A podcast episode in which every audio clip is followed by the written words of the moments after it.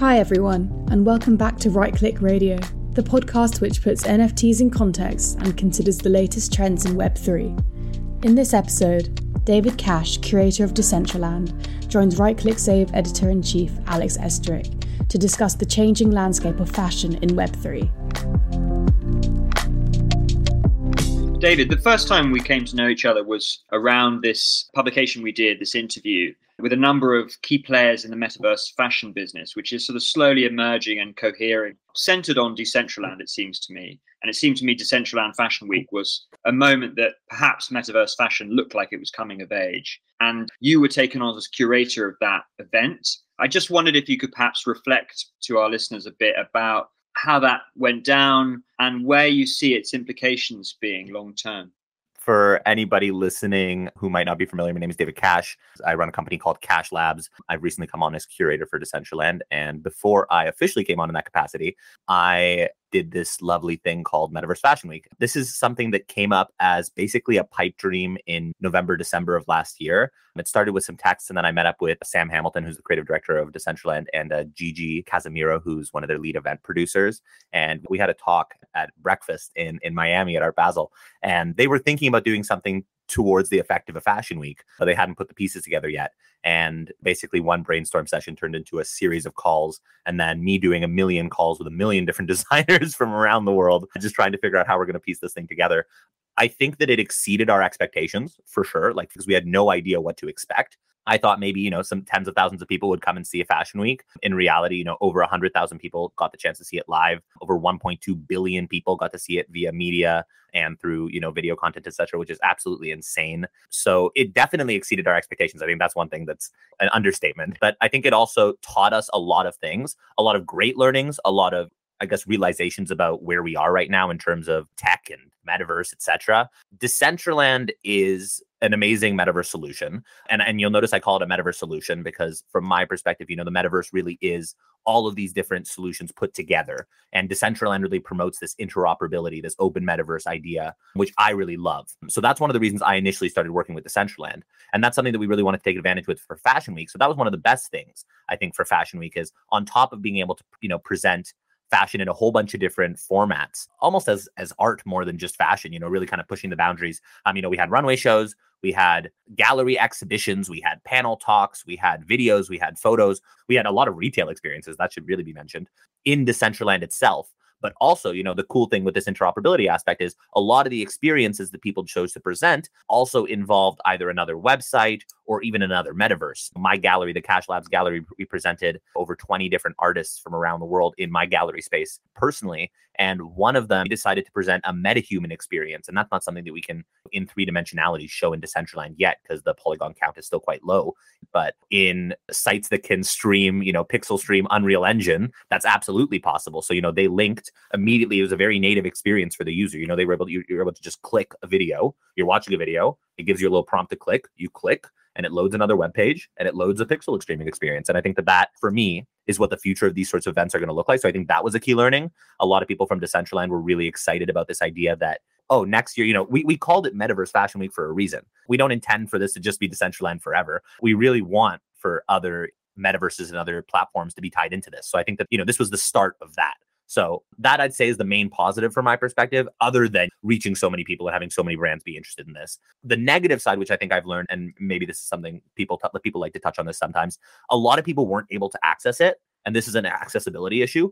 I'd say this is mainly a tech issue from my perspective. If you remember, you know, when videos started to be played more on computers, a lot of people needed to upgrade their operating system or whatever Wi-Fi connection they had. Even service providers needed to drastically upgrade, you know, the services that they were providing. And I think that now we've kind of reached another, you know, pivotal moment where that needs to happen again with the metaverse and having to stream full immersive virtual experiences on your Wi-Fi and on your device. That is a taxing endeavor for a technological device. I have a, like an edit a video editing laptop that's 32 gigs of RAM. It's a laptop, but it can totally stream to Decentraland.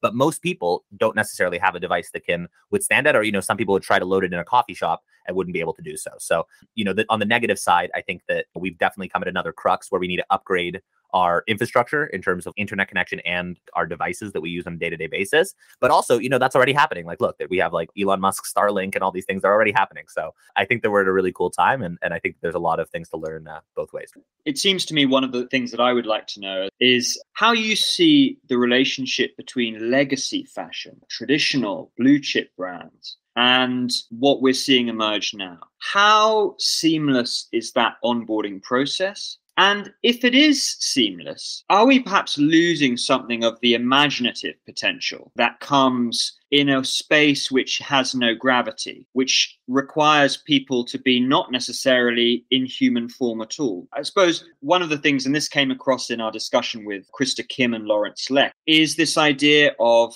whether the metaverse is just going to reimagine what we already have through endless skeuomorphism or fashion that looks like it always did. Or are we and are you seeing a new set of parameters for what constitutes fashion? You said that the NFT opens up a new expanded field of digital creativity where we don't have necessarily either the same old categories of fine art, new media, fashion, but rather we have perhaps a hybrid community of digital creators who work across different NFT markets, but also different creative categories. No, absolutely. Are we moving towards this skeuomorphic future where, you know, we're trying to replicate reality? I think some people are, but from my perspective, I really hope not. People, we're talking about Krista Kim. I mean, she's a dear friend of mine, and I know her partner and collaborator, Peter Martin. He's really one of the leaders, you know, in 3D scanning, in 3D character design. So, like, it's been done. Virtual twins of celebrities, that's something that's already being created and, and is already being created at the highest level. And I think that that's there and there is a place for that. But when I see brands entering the space, and I am seeing a lot of brands entering the space. I think something really cool to note right now is that in this bear market period, when crypto is for Web2 brands specifically, not for us, cheaper objectively because the, the price of ETH is lower, the barrier to entry is inherently lower. So I do see a lot of major Web2 brands right now coming into the metaverse and coming into NFTs, even if they were maybe apprehensive to do so or were doing so slowly previously. I think this is maybe their time where they're like, okay, yeah, why not? Our 50 grand that we want to spend on an activation is going to stretch us a lot further now than it would have five months ago. And you know what? Even though that it's a little bit capitalism taking advantage of a situation, I think it's still good for the ecosystem because it's continually injecting content and money into the ecosystem, which I think is really important. But specifically to, to your point about fashion, because I'm talking really generally here, I think that the fashion brands are now seeing the use cases and are now understanding. You know, a lot of these brands don't make decisions quickly. They'll make decisions over a matter of months, if not years. I had the pleasure of working with uh, Estee Lauder Global for Fashion Week. And I will say, when we're talking about moving outside the realm of reality, they were really open to that. And they took some really tangible aspects of their brand, some things that might be very commercial, and they took it completely out there. You know, they had a massive dropper bottle for their advanced night repair serum floating in the air, and it was a building and it was rotating. And that was their structure. And then you could teleport into it and then walk up to a dropper and then click a thing and then achieve radiance. And then your avatar would get a wearable that would allow them to glow. So, like, they totally were down to go away from strict reality, which I think is awesome. And I think that brands entering the metaverse are really entering a new realm of experiential marketing. And anytime I'm talking about the metaverse, I like to talk about within the realm of fashion or within the general realm. What I don't like to think about what we can take away from our physical lives. A lot of people think that when we're going to the metaverse, we're kind of going into the screen, we're lights off in our bedroom, you know, on the computer. But I'm really thinking about what we can add to our lives. And I think finally, fashion brands and all brands are starting to see that. We see everybody from Tommy Hilfiger to banks like JP Morgan coming into platforms like the Decentraland now. And I think people are realizing, okay, you know, we have all these web experiences that we've invested a lot of money into. This is the next phase of that. And that also is kind of getting them into Web3, which is really exciting. But I do really think that the metaverse is this touch point and events like Metaverse Fashion Week, especially for fashion brands, if they don't see it, they can't really believe it because a lot of them don't have a conceptual understanding of Web3, the metaverse, NFTs, any of these things. But if they have a visual cue, like a tangible example of here's a brand that's, you know, done a fashion show, sold their work in the metaverse, people have actually bought it. There's a use case now that people can say, okay, it's real. It's less conceptual. So I think that that's why more people are those two reasons the bear market and you know now there are tangible use cases. I've done some platforms like brighthall have done some platforms like unxd have done some really beautifully. And i think when people see these things it gives them the confidence to be like yeah my brand can do that too. Are we starting to see a new generation of influencers as well? I think that the word influencer has changed. I have gotten to work in influencer marketing for quite a little while now. I've been very aware of, you know, the influencer phenomenon for quite a few years, especially as it pertains to content and content creation, as I think that that's kind of like the main use, if we're talking in NFT terms, the main use case of influencers. I think for brands now, when they look at an influencer versus a quote unquote thought leader, you know, somebody who's speaking or sharing information, writing books, writing articles, the main comparison from their perspective, an influencer, I'd say now is how brands will do brand awareness marketing. They want to put their brand in front of a lot of people they'll reach out to influencers and partner with them. But if you look at the people with the best engagement and with the best followings, honestly, they're artists and collectors and writers and you know organizers with between I would say four and twenty thousand followers on Twitter. Look at their retweets, look at their likes. You know, a lot of these people are getting hundreds of likes on their tweets, even though they only have five thousand followers. But they have really engaged, legitimate, organic audiences. So I think the age of inflated numbers, you know, even Elon Musk like publicly said, you know, I think half my Twitter followers are bots. I'm like, we're in this age of like radical transparency. And so I think that brands they don't drool over numbers the same way that they used to. I think there is still some kind of gravitas to including influencers, including like really impactful people in projects. When we did the Estee project, we included um, Alex Box, who is a beauty aficionado. She is a 3D beauty architect. She calls herself. She's incredible, but she has a background as a beauty editor for a whole bunch of magazines. She's verified on Instagram and Twitter. She's like over 100,000 followers. But the reason I chose her was not just because she had 100,000 followers, it was because of who she is and what she does and the statements she can share because also you know when you're doing a really high profile project especially for some of these high fashion brands like when we're considering it in this context it's going to get out there the pr is happening regardless so i think the people that they involve in the project they care a lot more about who they are and what they have to say more than just how many followers they have which i think is actually really cool in our recent article uh, nfts and the future of metaverse fashion you talked about how brands can engage more directly with their consumers now in the metaverse. I wonder if you could just say a little bit more about that.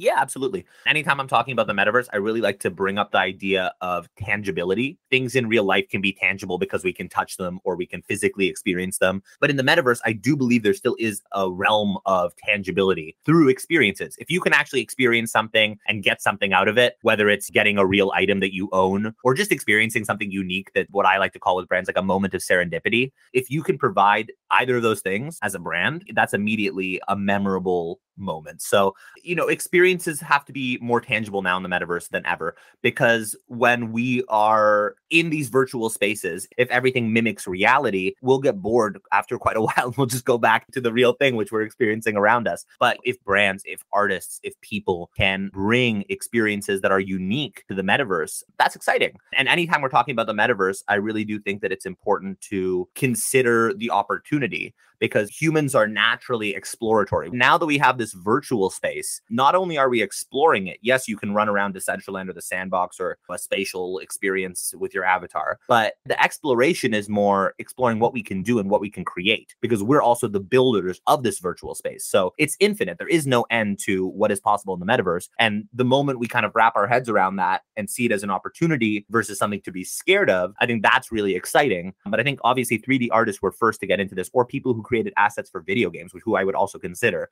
very much 3D artists. Virtual fashion comes alongside that, but I really do see, you know, the people at the top of the industry in terms of people who create virtual assets are people who do everything. I think it's really amazing. Like the artists of the future are so versatile and so talented. There's a lot of new components of this future, and yeah, they're they're amazing.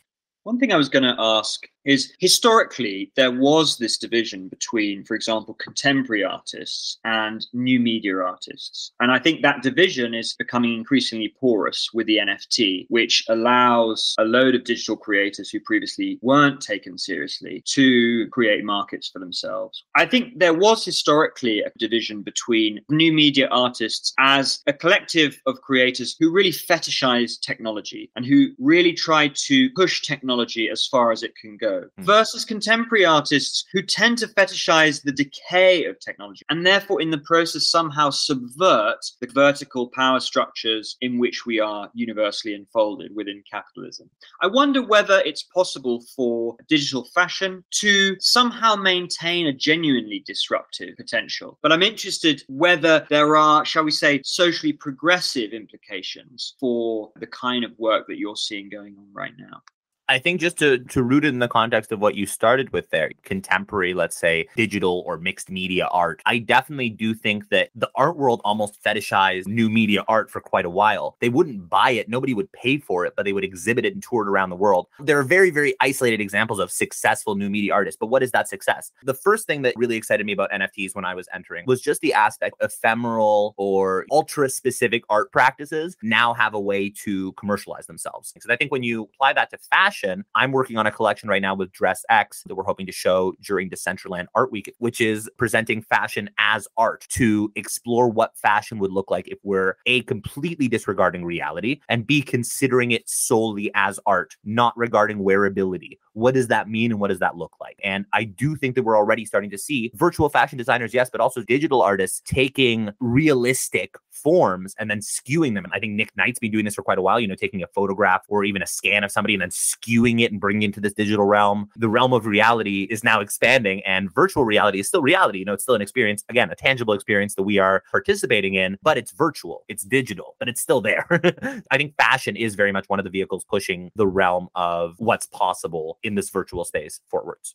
I think questions of identity are also really central to crypto art and work which uses NFTs. But of mm. course, there is surely nothing more quintessentially crypto art than a crypto punk. And a crypto punk, as this kind of alluring 8 bit avatar, does sit in a way within the tradition of portraiture. And it seems to me when you're talking about skins, likewise, we are talking about the mutation of identity or pluralization of identity. I was really interested in what you, you were saying about the death of wearability. There have been moments, of course, in fashion history where wearability, or shall we say, functionality, has gone out of fashion. And I just wonder, as someone who is observing both wearable and non wearable fashion, how much of what's going on in metaverse fashion seems to continue the kind of patterns that you once saw in the in the legacy fashion world and how much is sort of perhaps genuinely new. The other part to that question is the stuff that's genuinely new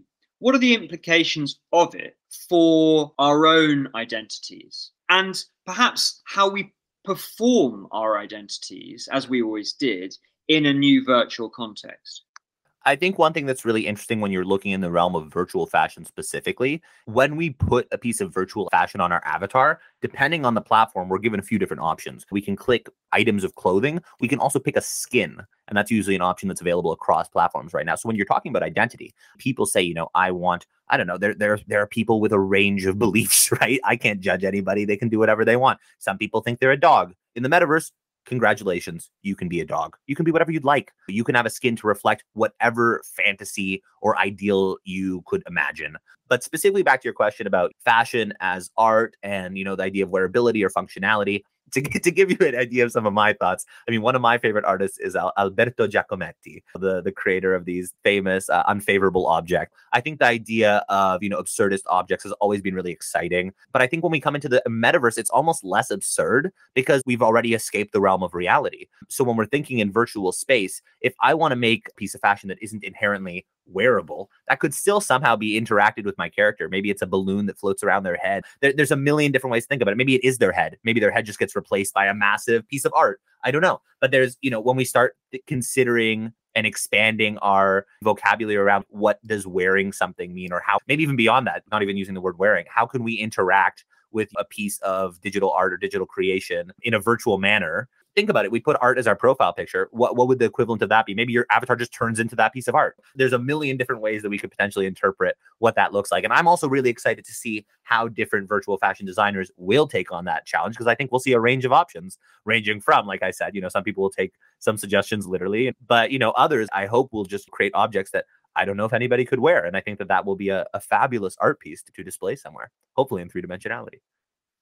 Of course, one of the characteristics often associated with Web 2 is the way these insidious and all encompassing algorithms not only rely on captured data about us, how we appear, the messages we send to one another, but they also help to regenerate our identities and, frankly, to fit us into new customer segments.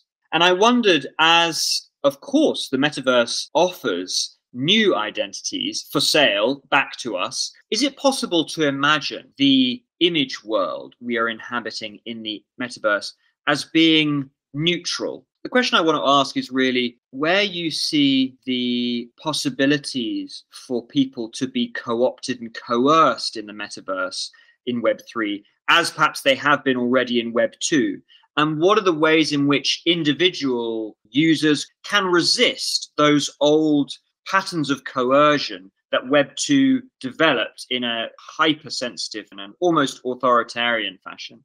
I think one of the main things that differentiates Web 3 to Web 2 is an underlying ethos that I feel like most of us who've existed in the space share, which is this idea of self sovereignty, the importance of decentralization, and the importance of via self sovereignty, you know, responsibility for your actions online. And obviously, there are situations that happen. And if somebody gets wrecked, I think anybody who's been in the space for more than a year or two has at some point been scammed or, you know, had some kind of situation. It's almost the rite of passage, unfortunately, in the crypto space. But I feel like it almost teaches you to be hyper, you know, aware when you are participating in the space. And I feel like it's almost just a reality. When we're talking about virtual spaces and the metaverse, this same conversation does continue, but there still can be scams, there still can be issues. But I feel like when we're in immersive spaces, it also gives us the opportunity to educate in an immersive way. So, you know, when you enter Decentraland, the first place you enter is the Genesis Plaza, and it teaches you a whole bunch of stuff about Decentraland, you know, a whole bunch of information. And, you know, if we continue to open up the abilities of finance in there, Decentraland's already working to try to build something called Decentraland University, as are many other metaverse platforms, educate people and to teach people about these types of things. But then one other thing I wanted to say when we're considering entering the digital realm and also when we're considering identity and uh, like you said, people there's these kind of pre-prescribed identities that people can buy. Another thing that I think is really exciting, and I had this conversation recently via a Decentraland panel that I hosted with a bunch of trans and non-binary artists who are incredible. I myself am gender non-conforming. I don't really identify as gender. So I had a great conversation with them about identity in the metaverse. And one thing that we were talking about that's a really cool opportunity is, but generally speaking, in the metaverse, in virtual space, we have the opportunity, we have the ability to design what we look like. If you are a creative or you are an artist or you would like to gain the skills to be able to create 3D art, you could create a skin for your Decentraland avatar that completely reflects how you feel.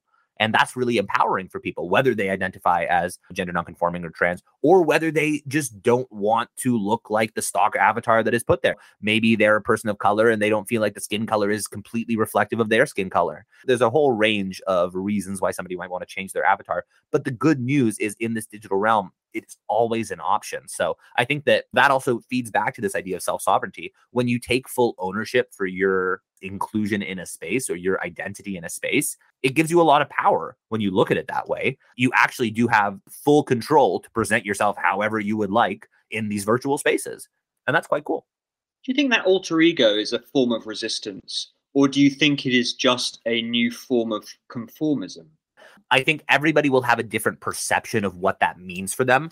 Inherently, we all just have to accept that in the near future, we will all have avatars. I mean, we already do have avatars. If you have Snapchat or Instagram or anything, they've already made an avatar for you, even if you didn't want an avatar. and I think just considering our relationship with those virtual versions of ourselves is always interesting. I mean, the same conversation can be had about PFPs and how that's your digital identity, you know, in virtual spaces. But I think more so when we consider avatars, there is a dystopian view. This life is better than your current life. But there's also, you know, a utopic view where, like I've said before, but I always like to hammer this home, the metaverse can really add to our lives. Let's think about what we can't do in our immediate environments. You could go to a concert happening in China with a bunch of DJs that are in 12 different countries that would otherwise never be able to perform together. But then thinking on a more practical level, in the metaverse via your avatar or via these digital twins, if you live in a country where you might be persecuted for being authentically yourself, if you're trans or non binary and, and, you live in Saudi Arabia, maybe the only way that you can live authentically, even for a small period of time, or speak to your peers is via an avatar in the metaverse.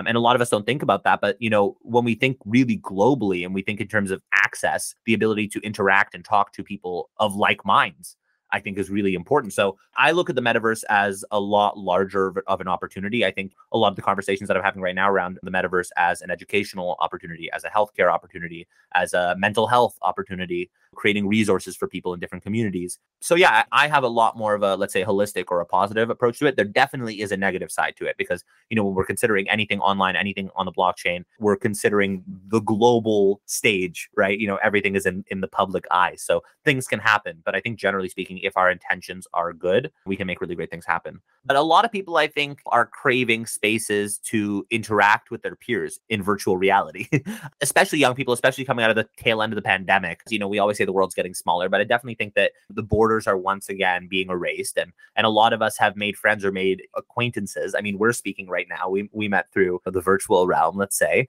And I do think that people are taking those types of relationships more seriously. So I do think that virtual camaraderie and virtual communities are being manifested in really authentic ways. You see parties. I mean, I've been to a lot of events in Decentraland with thousands of people attending. And a lot of those people are in group chats and they attended together as if they were going to attend a real event. And that's, you know, when we talk about a tangible experience, that's what I'm talking about. Even if you're doing it on your computer, you're in seven different countries. How else are you going to do that? Post pandemic, events now forever are going to be inherently phygital. There's always going to ha- have to be some virtual component to every experience. We've gotten used to having the option to see some things virtually. But now that virtual programming is, is, becoming a norm, I do see community in this Web3 space becoming, again, a lot more tangible. It does seem to me that there is something potentially emancipatory about the kinds of socializing technologies that we are seeing. What do you think might be the potential political implications of the metaverse, of this new ontology that we are seeing emerge. I do have a bit of a specific mentality on this. I mean, I've always very much believed in the the freedom aspects of it. I mean, look, I run a company that works with companies all over the world. I pay my taxes, I, I pay my dues. It's expensive, it's annoying. I, I go through the process. I'm doing everything according to the books right now. That being said, I don't necessarily love the bordered governmental system that we have. And the reason I think I have that perception is because I interact with people in maybe a dozen to two dozen countries every day via virtual space, either via meetings in the metaverse or via calls like this. And I think that when you become used to working globally, the idea of borders or the idea of differentiation really does kind of just dissolve. and and when I'm traveling and you know I have to wait for passport control, it almost seems redundant because you know I've already been talking and working to these people with these people for for months if not years and now I'm just I just want to meet them in person.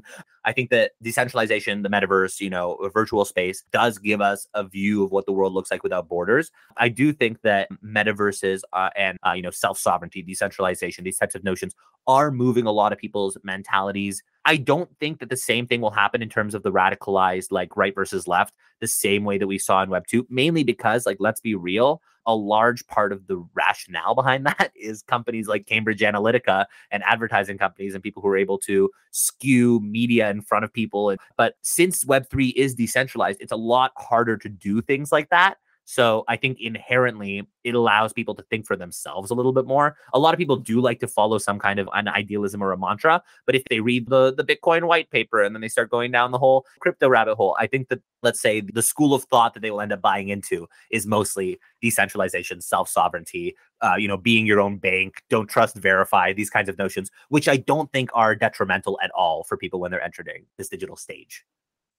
I think the only thing I'd push back on is the idea that Web3 somehow ushers in a, an age of transparency without misinformation. I mean, I'm conscious that there are a lot of uh, actors within the Web3 ecosystem that treat the space as a kind of dark net. And I just wonder, as someone who operates across all of these different cultural terrains, you are one of the people who is uniquely suited to address these quite fundamental political and social questions. I'm looking for where you might be skeptical and where, therefore, we might need to build up new protections.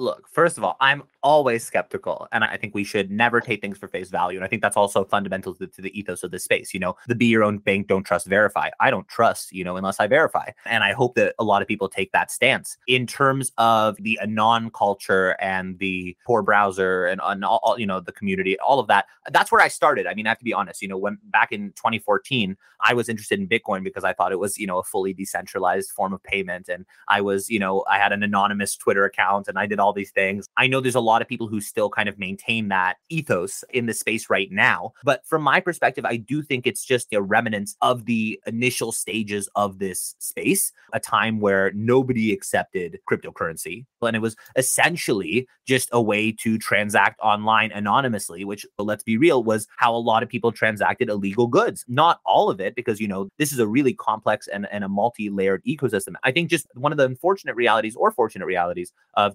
decentralization is a lot of the money is moving from the governments to power players within the space, you know, early investors, early adopters. So it's just that the people who are being targeted are now not the Russian and US government. It's unfortunately like Whale Shark. And, and luckily, people like Whale Shark, for the most part, have their ducks in a row and, you know, everything's very well secure, but nothing is perfect. So we do still see breaches and we will still see hacks. And unfortunately, something that's inherent to the space, as we see wider and wider adoption, we're going to see more of this. I think on the flip side of it, it does also allow for industries to be built, right? It wouldn't be a conversation about NFTs if we didn't mention it. You know, we're just very early to the space, you know, still. And these are some of the growing pains that we see. Same as market manipulation. If the market was fully developed and if we had, let's say, 3 billion people in the crypto market, I don't think it would be so easy to manipulate things like Bitcoin via the Luna. It's just a matter of timing. I think when we're considering this space and we're considering its long term health and, and future, the immediate needs are positive governmental regulation in order for us all to continue doing what we're doing and not get taxed through the nose or fined or, you know, in other way negatively affected by some governmental institution.